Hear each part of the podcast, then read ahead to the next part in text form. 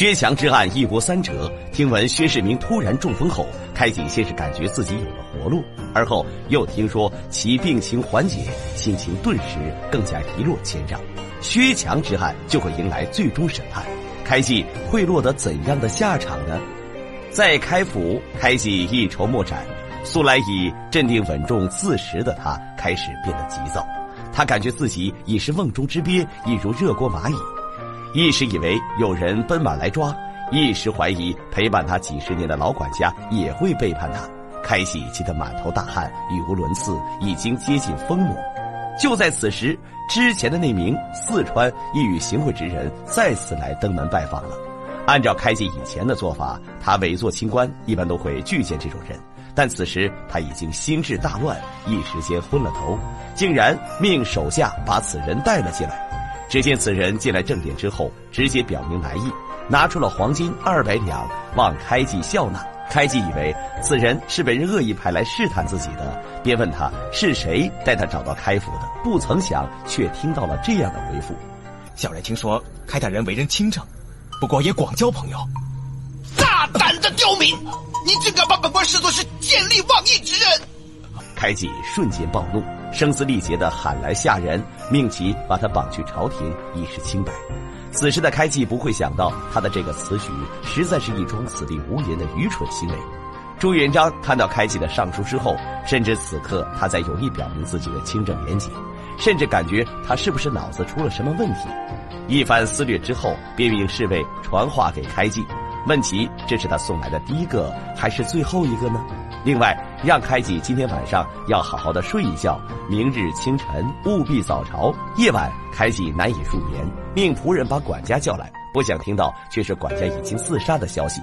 管家给开济留下一句话：请老爷放心，我什么都不知道了。开济一阵惊愕，深感无力。第二日，开济上朝而去，薛强一案也迎来了最终的审判。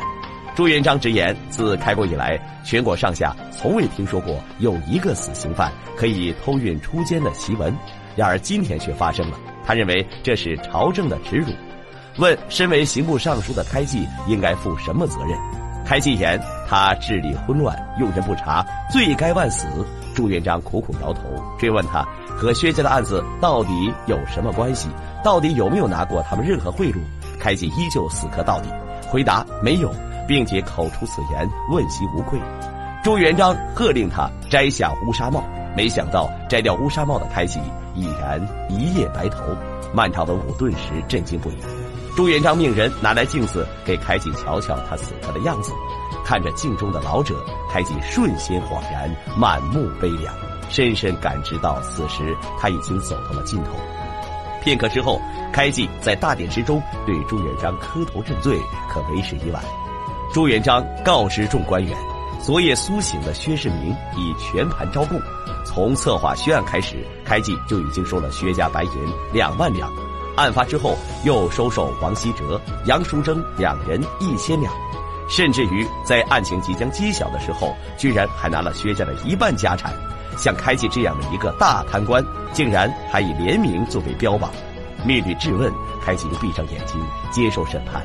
最后，开济被判凌迟处死，押入大牢。薛强之案至此完结。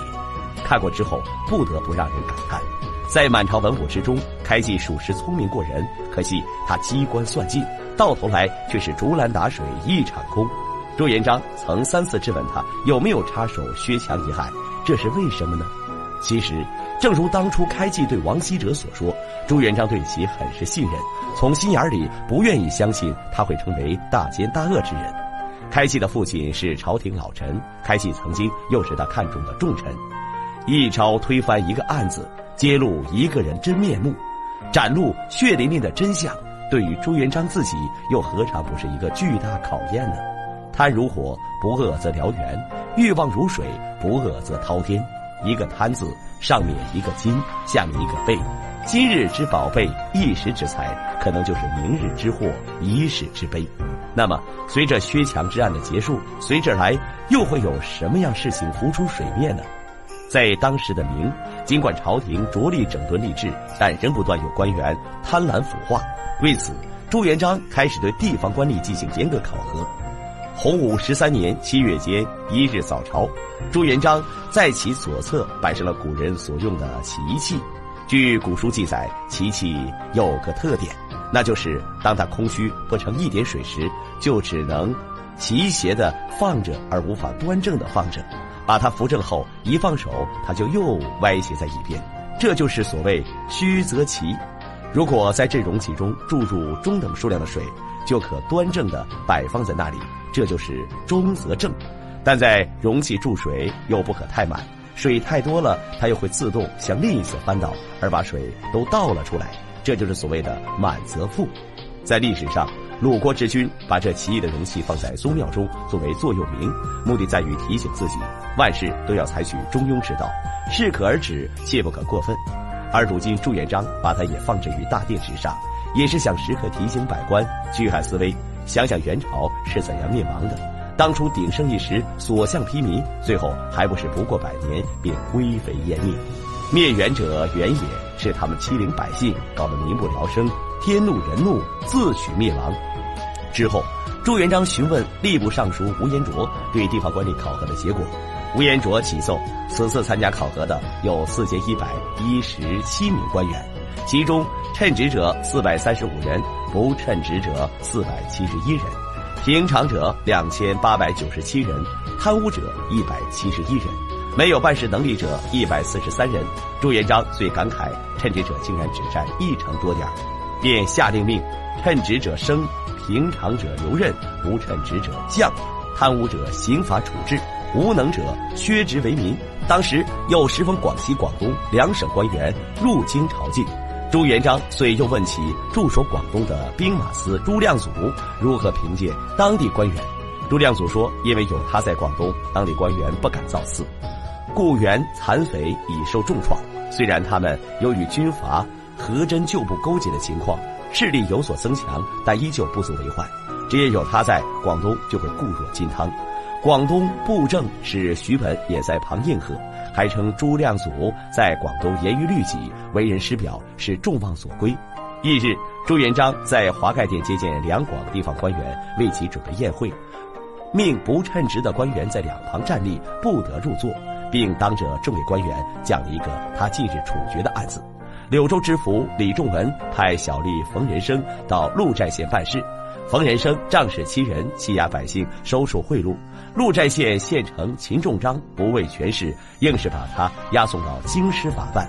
朱元璋认为秦仲章做得很好，便已经提拔他为宁波知府，而李仲文则贬为陆寨县县丞。